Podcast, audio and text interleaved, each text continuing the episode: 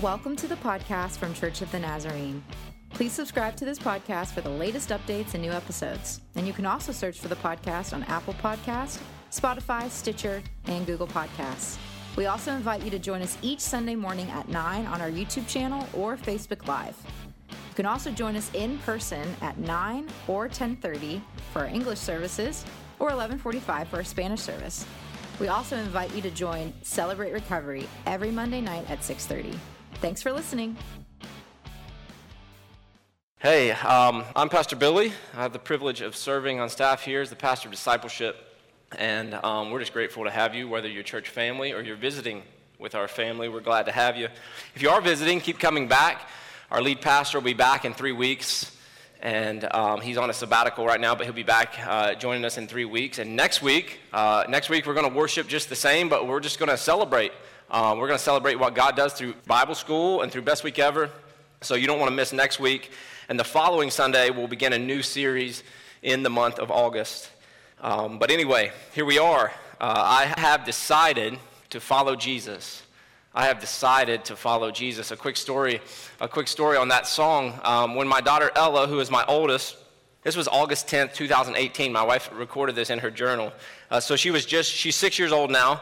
Uh, she was two at the time, and we like the old hymns. That's what I grew up on, so we're often playing those, or my wife's singing them, or our Echo Dot, right? Amazon, Alexa, you might call it. That's what's singing to us. Um, and so we would play these songs ever since the, the kids were little, um, and uh, and we had played this song, I have decided to follow Jesus. And one day, Ella, two years old, looked at her mom and said, uh, Mommy, don't I follow Jesus? She said, Yeah. She said, Daddy, gonna follow Jesus? Yeah. Damo gonna follow Jesus? Yeah. Dan Daddy gonna follow Jesus? Uh, yeah.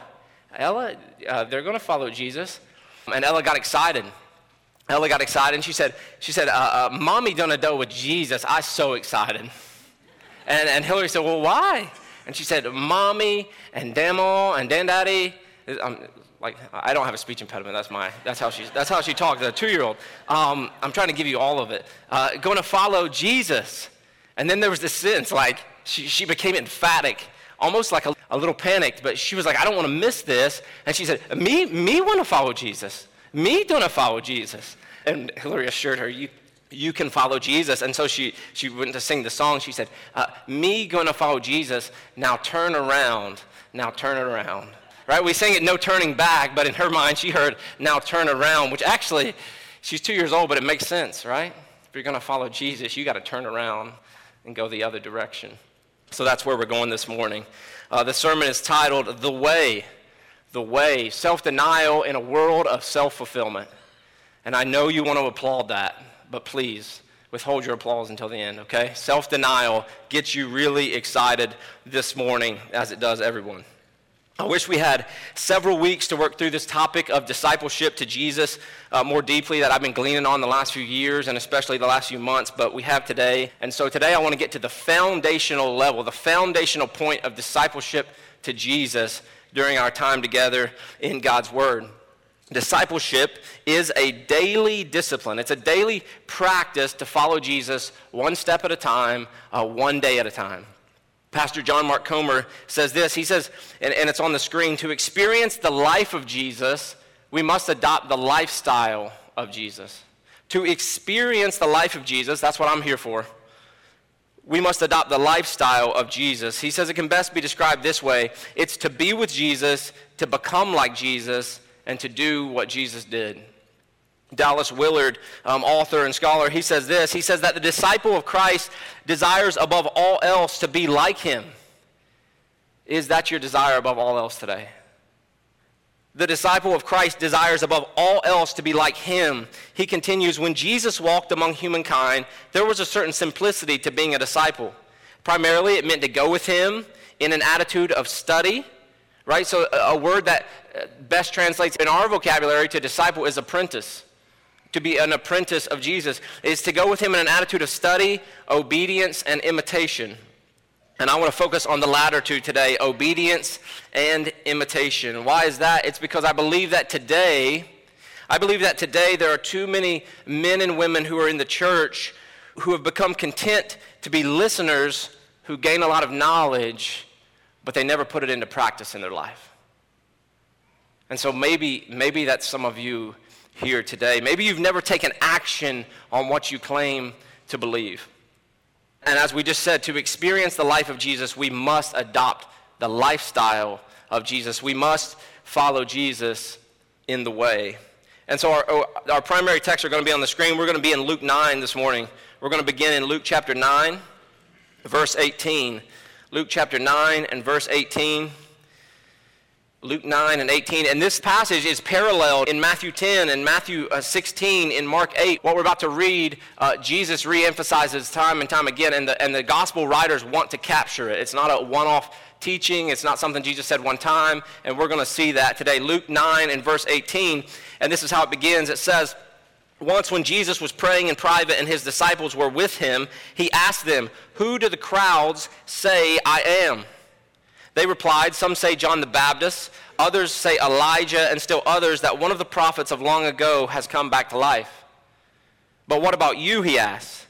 Who do you say I am? Peter answered, God's Messiah. Peter gets it right. Verse 21 Jesus strictly warned them not to tell this to anyone, and he said, The Son of Man must suffer many things and be rejected by the elders, the chief priests, and the teachers of the law, and he must be killed and on the third day be raised to life. You're right, Peter. I am God's Messiah, and this is what that means. And then he turns and he says this to all who are with him, all who are listening. Then he said to all of them, verse 23 Whoever wants to be my disciple must deny themselves and take up their cross daily and follow me. Whoever wants to be my disciple must must deny themselves and take up their cross daily and follow me. Verse 24 For whoever wants to save their life will lose it, but whoever loses their life for me will save it.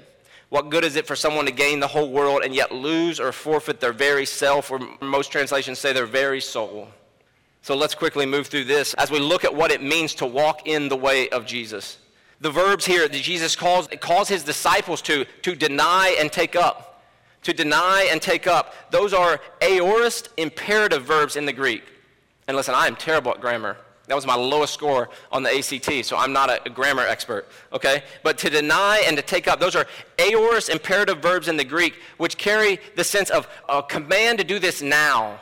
They carry urgency. So Jesus says to all, He says, if you want to follow me, if you want to be my disciple, you must. It is urgent that you deny yourself. It, it is urgent that you do this now. Take up your cross. And denying ourselves, listen, denying ourselves, no one in here would raise their hand and say denying ourselves is easy. It's not easy. But it requires you and I to daily jettison self reliance. That's to, to dump off. Jettison means to throw overboard, literally to throw off self reliance as my friend Dave Gilbert, who is part of our family here, would say, to jettison the junk in my life, to throw off self reliance, and to rely completely on the Holy Spirit, who alone can energize you and I for the deadly task by giving us actually the desire and the power to kill our demanding and relentless selfish tendencies in our hearts. Deny yourselves and take up your cross daily take up your cross daily. Now, Jesus' words here about taking up the cross are foreshadowing the death in which he's going to die. He just mentioned it in the sentence before. He says what will happen to him, that he'll be killed, that he'll be crucified. And so he's foreshadowing the way he's going to die, and he's calling on his followers, those who would follow him then and those who will follow him now, to identify themselves fully with him to the point of being willing to die as he did, and many of them actually did. Why daily? Why does the author emphasize to take up our cross daily? Why is it not just this one time thing where we make a commitment, where we say yes, where we realize that we're a sinner and we say, okay, I'll, I'll walk in that way? No, it's a daily thing. Why? Because I don't know about you, but every morning when I get up, this challenge faces me. Every morning when I get up, fallen flesh is still depraved and not completely dead until we reach glory. And my flesh will prompt me to do it my way today. Maybe that's just me. But it's, it's daily because my flesh is prompting me to do it my way today. But we have the promise that by the power of the Spirit, I can choose to do it the Jesus way. And remember, there is no day off. Kerry, former pastor here, a mentor of mine, he, he used to say it this way uh, uh, this prayer to begin your day Lord, have your way in your clay today. Now, that's a prayer of surrender because you're letting loose of control. Daily, take up your cross and what? And follow me, Jesus says. Follow me. Follow me. That, that verb phrase there is a present imperative. And I bring these to, to, attention because they matter. It's a present imperative. It emphasizes a continuous, habitual action. He says, Follow me habitually as a lifestyle. Don't just follow me on Sundays or when it's convenient or when you're not on vacation or uh, if you haven't been to the beach this year, welcome to the beach. He says, Follow me habitually as a lifestyle. And listen, the idea that Jesus is emphasizing here, this idea of following, should be quite simple to grasp for most of us. Maybe you're like me and you probably played Follow the Leader as a child. Yeah? Anybody remember that game, Follow the Leader? We still play it with our kids right now. Follow the Leader. And what is the only objective? What's the only rule? What's the only aim of that game? I saw Sarah Kinzer uh, lip it. It's to follow the leader, right? To follow the leader and do exactly as he or she does. That's the rule of the game, the only rule of the game. The leader can do whatever they want, but you follow the leader and you do exactly as he or she does. No one must shrink back from going where the leader has gone, or you're out. If you don't follow the leader and do what they do, you're out. You're disqualified from the game. And so, this idea of following Jesus should be easy to grasp for us. What comes to mind for me is the classic Disney movie Peter Pan. And some of you know what I'm talking about. And John and Michael and Wendy are in Neverland. And Peter tells the Lost Boys to take John and Michael and play a game. And so they go through the forest of Neverland and they play Follow the Leader, right? And the song says, Following the leader, the leader, the leader, following the leader, wherever he may go. Dee-dum, dee I'm not going to sing it for you. Following the leader wherever he may go. That's what Jesus is talking about. He said, if you're going to follow after me, you got to be willing to follow me wherever I go, even if it's to the cross. Follow me. Whoever wants to be my disciple must deny themselves and take up their cross daily and follow me. Listen, Jesus was saying this over and over and over to all of those who would follow him. This was not a secret teaching for his close disciples, a select few, but this is one that Jesus repeated over and over and over throughout the Gospels. So, why have we so often missed these critical words of Jesus in American Christianity? Perhaps there's too much culture in the church. Because this is not an additional, this is not a supplementary teaching of Jesus if you want to go a little bit deeper. It's not an elective class for a follower of Jesus. If you want to be on the next tier, then you got to deny yourself and take up your cross. No, this is, this is mandatory discipleship 101 for every believer in Jesus. This call of Jesus is the foundation in following after him in the way. In the way of self denial and not self fulfillment. It would be one thing if this were a solitary teaching that we were just pulling out uh, from Jesus, but that's not the case. He repeats this over and over and over so that his followers would not miss the importance of this truth. And I want us to see it today. Look down in Luke 9, uh, uh, verse 57. Just drop down a little further. I'm going to show you he, he's re emphasizing this over and over. Luke 9 and verse 57, it says, As they were walking along the road, this is Jesus and, and all those who were following after him. As they were walking along the road, a man said to him, I will follow you wherever you go. That sounds like commitment, doesn't it? Jesus, I'll follow you wherever you go. And Jesus replied, Are you sure about that, brother? No, that's not what he said. Jesus replied, Foxes have dens and birds have nests, but the Son of Man has no place to lay his head. He said, Okay, you will follow me wherever I go. Well, you may be homeless tonight. And then he says to another man, This is Jesus speaking now. He looks at another man and says, Follow me.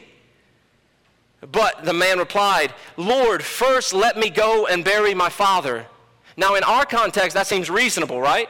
The man's got, dad has died. I got to go take care of the funeral service. Uh, uh, that seems respectable. But in this culture, that's a euphemism for, uh, I just heard you tell the first guy you're homeless. Uh, let me go get my affairs in order. Let me see my parents off in their old age. Uh, let me see them die off. Uh, let me bury them. I'll receive the inheritance. get to where I'm comfortable, and then I'll follow you, Jesus. That's what's implied in the guy's phrase. And that's not my opinion. He says, Let me go bury my father first. Jesus said to him, Let the dead. And you see what Jesus knows what he's talking about because look at Jesus' response. Jesus isn't mean. Jesus says, Let the dead bury their own dead, but you go and proclaim the kingdom of God. And still another said, I will follow you, Lord. Sounds like the first guy, right? Then he adds this, But first, let me go back and say goodbye to my family. But first, I, I, I, I'm not done with my stuff back here. Let me go tie up the loose ends, and, and then I'll follow you. Just let me do it my way, and we'll be okay. And Jesus replied, No one who puts a hand to the plow and looks back is fit for service in the kingdom of God. This is discipleship 101. And there are such different responses to Jesus' call to follow him as a disciple. We see James and John and Peter and Andrew, and they're literally mending their nets in the family business, and Jesus calls them to follow him, and they leave everything. They leave their jobs, they leave their security, they leave their family, and they follow after Jesus in the way. And then there's the half hearted, non committal response that says, I really just want Jesus because I'm hoping he can give me all my desires, that He can give me the good life. And so we find in our lives so many excuses to try and justify our lack of self denial and commitment to the way of Jesus, often just wanting the benefits without the cost.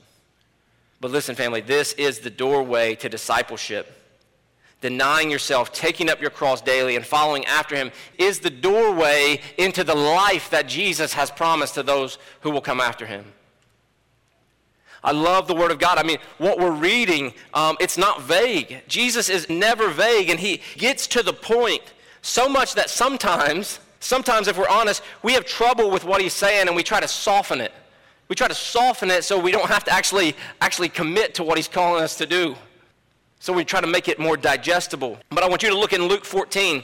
Luke 14, and notice this that every time in the Gospels, and maybe you've never noticed this, but you'll see it from here on out. Notice every time in the Gospels that a large crowd, you can look at John 6 later if you want, every time large crowds begin following Jesus, he says something like he's about to say.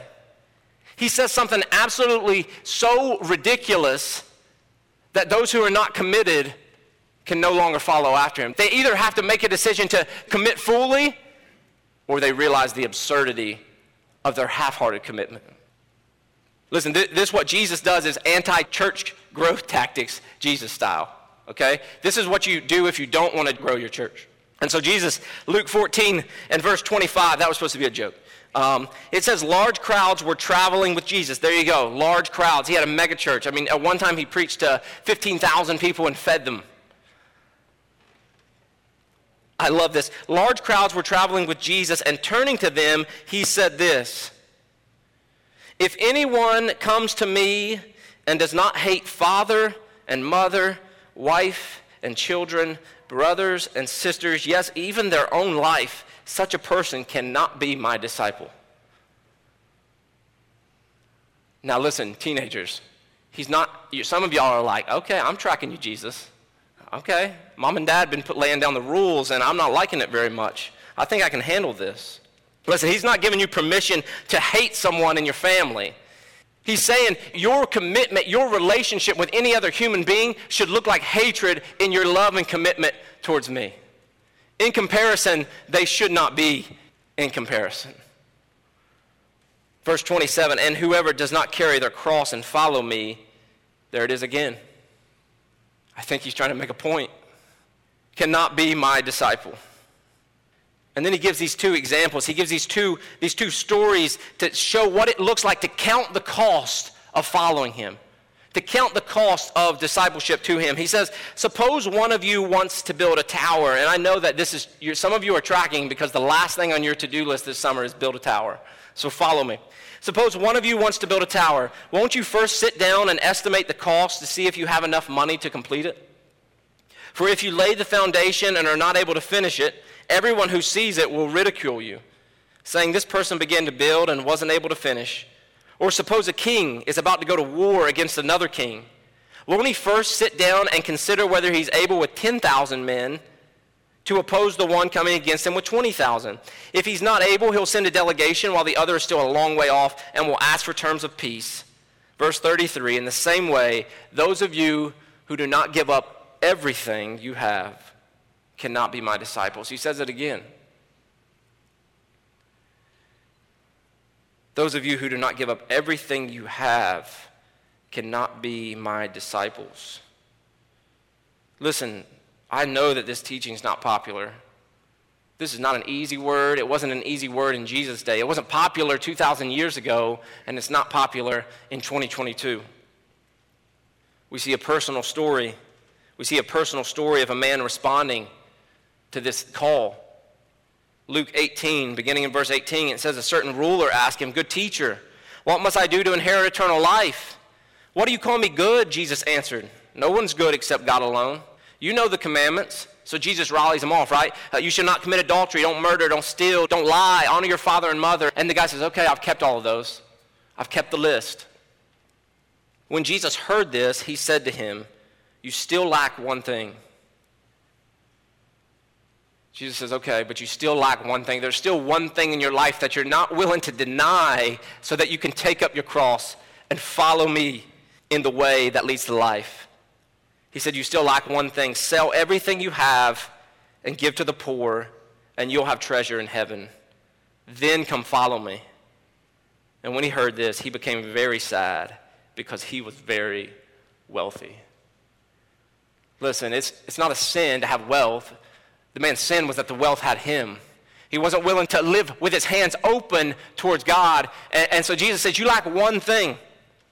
And that thing was an obstacle for this man to actually take up his cross and follow Jesus in the way. And listen, all of us today, if we're honest, we have an obstacle or perhaps many obstacles in some of our lives that keep us from truly experiencing life to the full that Jesus promises in his word. Maybe it's money, maybe it's sex, Maybe it's power or jealousy or unforgiveness. Maybe it's a relationship or busyness or a deep need for control. I don't know what it is. But Jesus exhorted all who thought of becoming disciples to count the cost carefully. And he asked the same of you and I today. Phil Newton commentates on this invitation, this call that we must deny ourselves and take up our cross daily and follow after Jesus in the way. He says this He says, It's no slap on the wrist over some little desire, it's an alteration of one's life. It involves the essence of repentance in turning from self and sin in order to turn obediently to the Lord. Listen, church family, at the center of our faith stands a symbol, and that symbol is the cross. The way of Jesus is the way of the cross. And after thousands of years removed from its use, I think we've become a little numb and indifferent to the image, the symbol of the cross. Yes, we wear it on jewelry and put it on t shirts and even perhaps get a tattoo of it. But for those in Jesus' day, when he said this, it would have been jaw dropping, absolutely gut wrenching, and at the least extremely uncomfortable for him to say, You must take up your cross daily. It wasn't a, a fun little phrase that they attached to their bumper sticker. When he said this to them, it wrenched them in the gut because they knew what the cross was. They knew that in their day it was the most shameful way to die, and actually the Romans made an art form of it, but it was so shameful to die on a cross that it was against Roman law for a Roman citizen to be crucified no matter how serious the offense. A Roman could not be crucified because it was so shameful. The gospel writers, if you actually read all the gospel accounts of the crucifixion, they can't even describe it in any detail what took place, only to say, and there they crucified him. You don't get the picture of the passion with all the details and, and the blood. Uh, you, that's not in here. That's from understanding what took place during crucifixion. The gospel writers can only say, and there they crucified him. It was inhumane, it was grotesque, and appalling, and a shameful way to die. And so the way of Jesus is the way of the cross. Because you know what the way of the cross is? When someone took up their cross, there was no turning back. They were headed in one direction. They had said their goodbyes, and they no longer had any plans of their own. And that's the way that Jesus calls you and I into. You want a semi modern day illustration? When the Spanish explorer Hernando Cortez landed at Veracruz, Mexico in 1519, he was intent on conquest. To assure the devotion of his men, Cortez set fire to his fleet of 11 ships. He burned the ships. With no means of retreat, Cortez's army only had one direction to move into the Mexican interior. Cortez understood the price of commitment and he paid it. What does the way of Jesus look like? It looks like burning the ships and fixing our eyes in one direction, in one way. Whoever wants to be my disciple must deny themselves and take up their cross daily and follow me. We get another picture of, of what this response should look like. In Matthew 13 and verse 44, it says, The kingdom of heaven is like a treasure hidden in a field. So there's this field, there's a treasure, and, it, and there's a man walking through the field. He finds the treasure, he rehides it. He rehides it, and it says that he joyfully goes and sells everything he has. He literally cashes out the bank, sells all his possessions, get rid of everything, and he comes and buys the field so he can have the treasure. Jesus says that's what the kingdom of heaven is like, and that's what it's worth. It's worth everything. And this example in Matthew stands in stark contrast to the story in Luke 18 of the rich ruler who went away sad because he had great wealth. So I ask, you this morning which, which of these reflects your heart? Which posture reflects your heart today to the call of Jesus to be his disciple? Some of you might ask, is Jesus trying to destroy our personality our uniqueness, our humanity? No. Following in the way of Jesus actually makes us more fully human. We actually become that which we were created to be originally our true selves in Him. And listen, denying ourselves, the, the call to deny ourselves means there's no room for mixed standards in our way of living in discipleship to Jesus. Paul writes in Galatians 5, and some of you know it, he talks about the fruit of the Spirit. He talks about the fruit of the Spirit, this fruit that's produced in our lives when we're walking in step with God's Holy Spirit. And he says, So walk by the Spirit and not by the flesh. And he lists all these things about, you know, walking in the flesh, sexual morality, impurity, idolatry, hatred, jealousy, selfish ambition. He lists these and he says, But the fruit of the Spirit is love and joy and peace and forbearance and kindness, goodness. And listen, trying to deny yourself on your own strength. Some of you have tried to do it over and over and over until you're exhausted. And I've been there because I did it. And you can't do it. You can't deny your fleshly passions on your own strength, but God's word gives us the power for effectively denying ourselves daily. And it's found in Titus 2 and verse 11. Paul's writing to Titus and he says, For the grace of God has appeared that offers salvation to all people it teaches us to say no to ungodliness and worldly passions and to live self controlled, upright, and godly lives in this present age. So, what's the power? It's the grace of God through the indwelling of His Holy Spirit.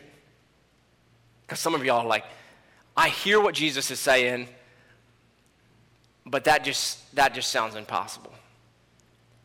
And that's why He makes possible what He calls us to. He gives us the desire and the power to deny ourselves, to crucify our flesh when we repent and yield ourselves to Him. And listen, friends, that leads us to experience the full and abundant life that Jesus promises to His follower and disciples. Listen, Jesus knows the cards. When he says this teaching, when he, when he calls his followers to this time and time again, Jesus knows that anything that it's going to cost them it, temporarily is, not even worth uh, comparing to what they're going to gain. Life in him now and life with him forever. And so the bottom line of discipleship to Jesus is this, and it's on the screen. The bottom line of discipleship to Jesus is if you want to follow Jesus, then first you must die. If you want to follow Jesus, then first you must die. Jesus had to die for your sin and my sin to defeat sin and death. This is the gospel. And so, is it really, is it really unthinkable that we too must die to self to be genuine followers of Jesus? When the will of God crosses the will of man, somebody or something has to die. And one commentator said it this way He said, If you don't deny yourself, you're going to deny Jesus. It might not be intentionally, it might not be with your words, but it could be especially in your actions. If you don't deny yourself, you're going to deny Jesus, and that denial is a daily requirement in our lives. Deny ourselves and take up our cross daily. So, what's up? Why, why this message? I suggested at the beginning that perhaps there's too much, too much culture in the church. And let me go there for a minute before we, before we wrap up our time because walking in the way of Jesus is walking in a way of self denial rather than self fulfillment. Our world is about self fulfillment. Here's a few quotes on that from our culture that just shows you how easily it can infiltrate. This just shows what's going on. This is a quote by uh, Peter Deunov, and these people are not in the church. This is just our cultural view on self fulfillment. He says, Do not look for happiness outside yourself the awakened seek happiness inside. Kamal Ravikant, uh, from a book titled Live Your Truth. Live Your Truth. That's the second book. The first book by this author was titled Love Yourself Like Your Life Depends on It. I, I will pass. Um, Kamal Ravikant writes this I promise you that the same stuff galaxies are made of, you are. The same energy that swings planets around stars makes electrons dance in your heart. It is in you, outside you. You are it. It is beautiful. Trust in this, and your life will be grand. John Mark Comer says the mantra of our Western culture, the mantra of our culture is be true to yourself. You have your own way of realizing your deepest fulfillment. And any form of external authority is coercive and controlling, whether that be God or a community or your parents. So the mantra of the culture is uh, freedom in our, in our culture now, the mantra, freedom is no longer pursuing that which is good and honorable and true. Freedom is now defined by doing whatever the heck you want, as long as you don't perceive it's just hurting somebody else. Why is that?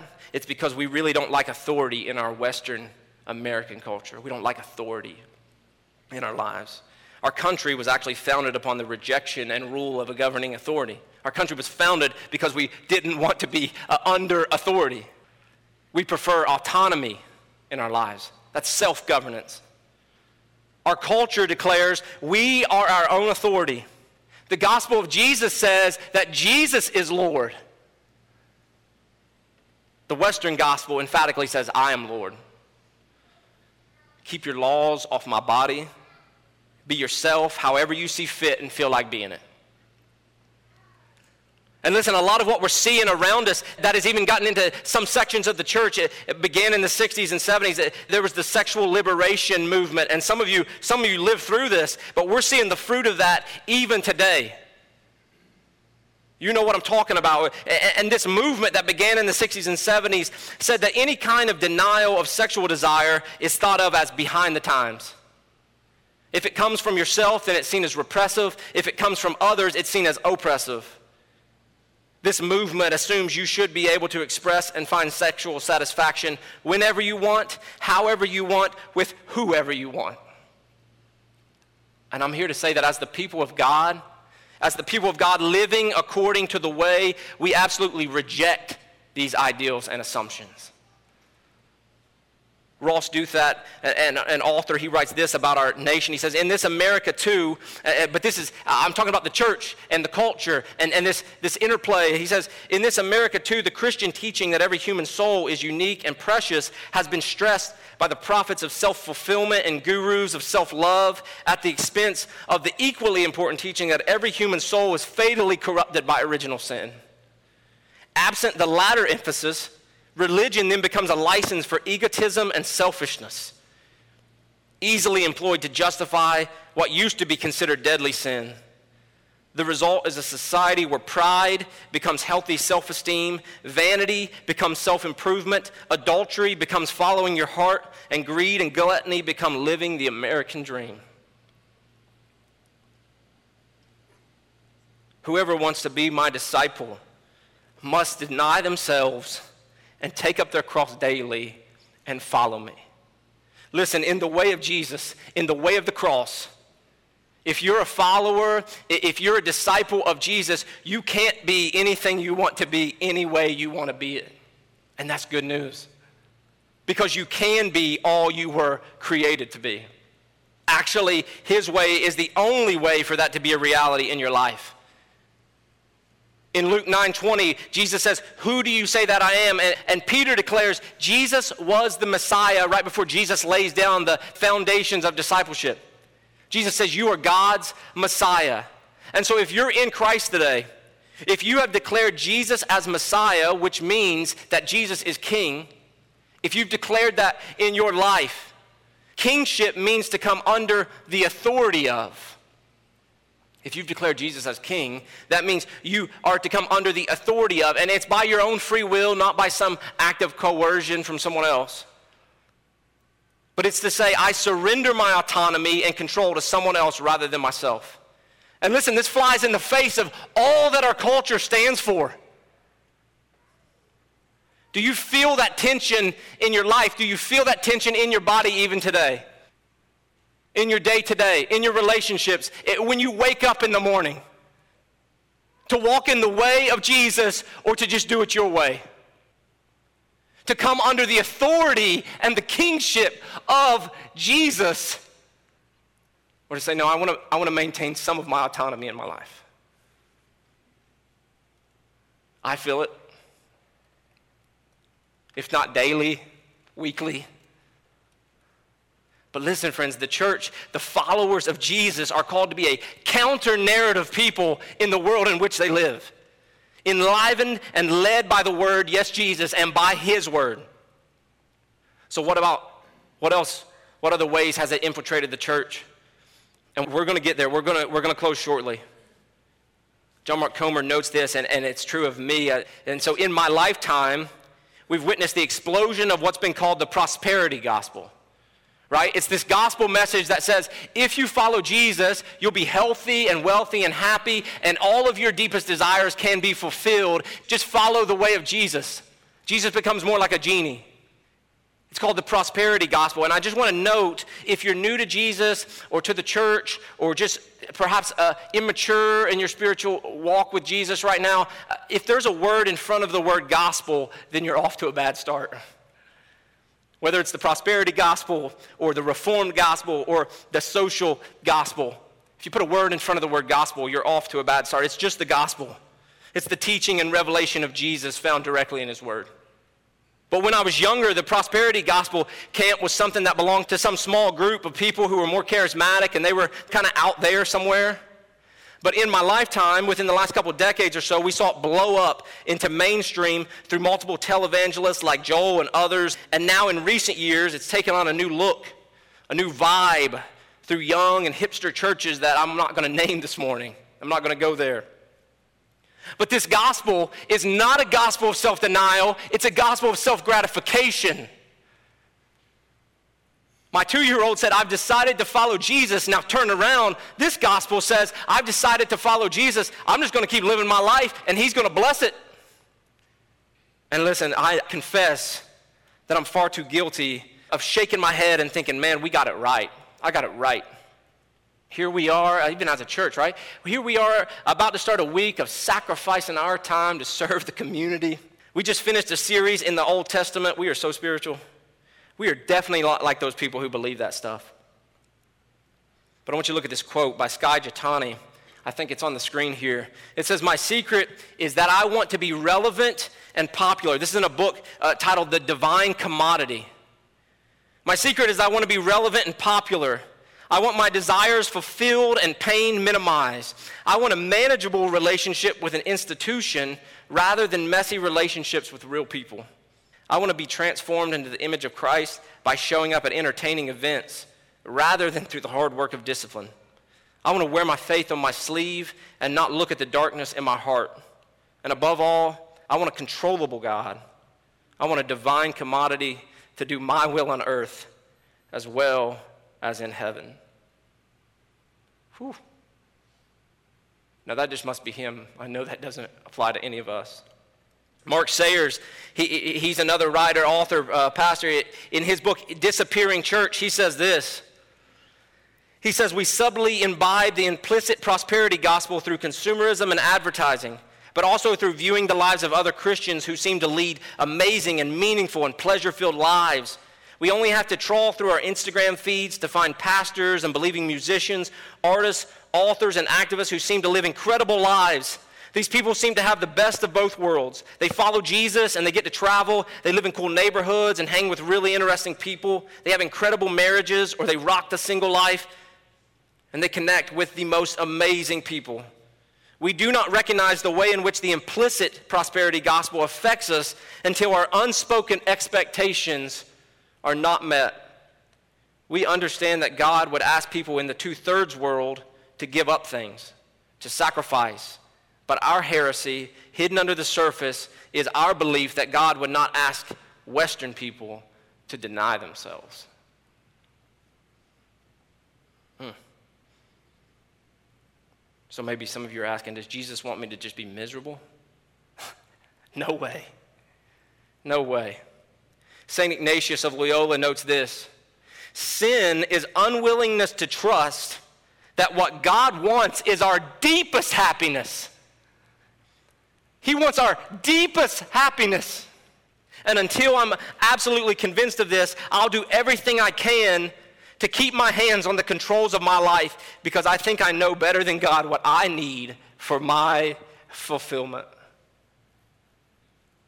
The worship team's coming now to prepare as we prepare to respond.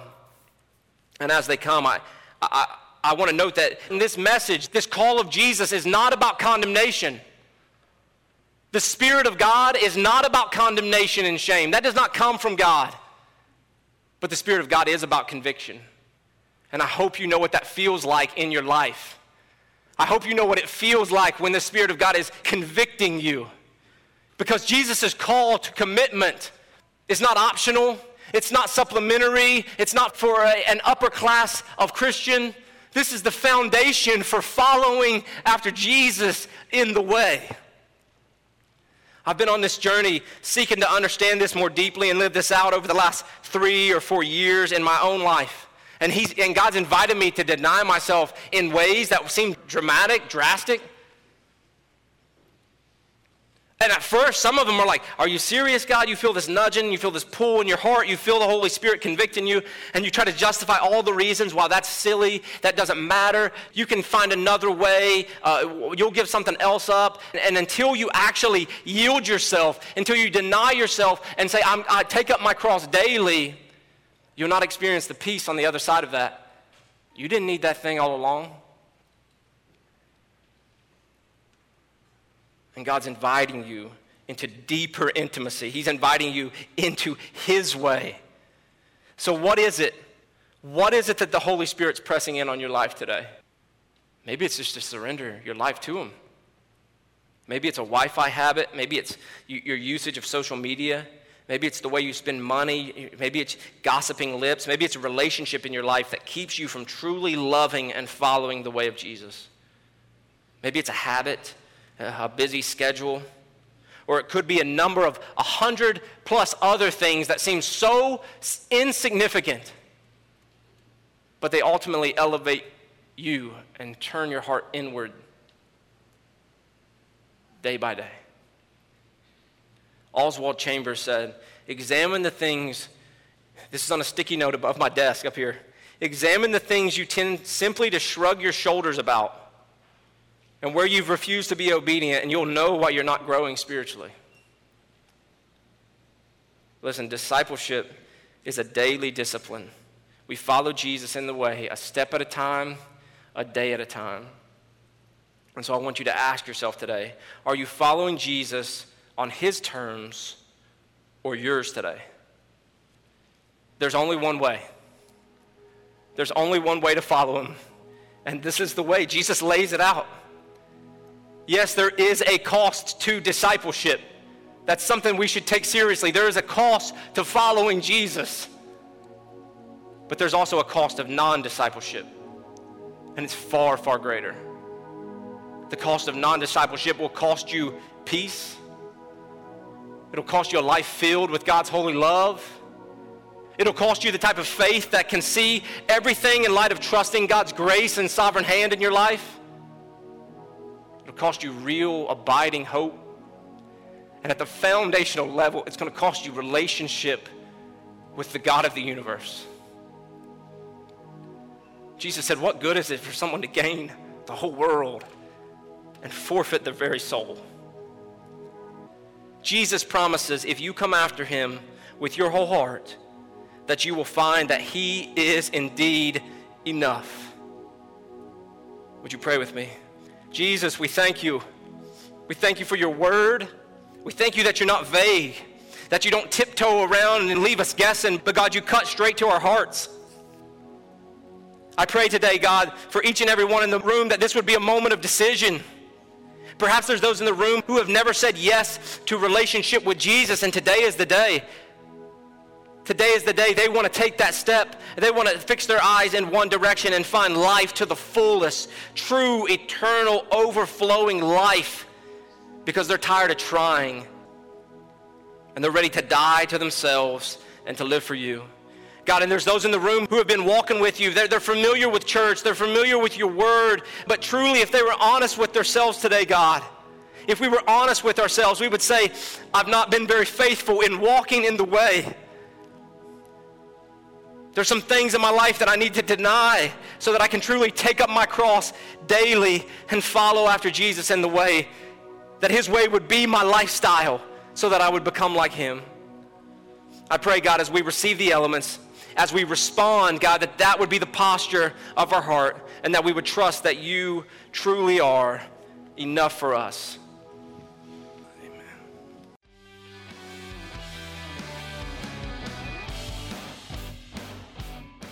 Thank you so much for listening today. Go ahead and subscribe to our channel for updates and new episodes. And if you have any questions about our church or ministries, go ahead and email us at info at cotnaz.org.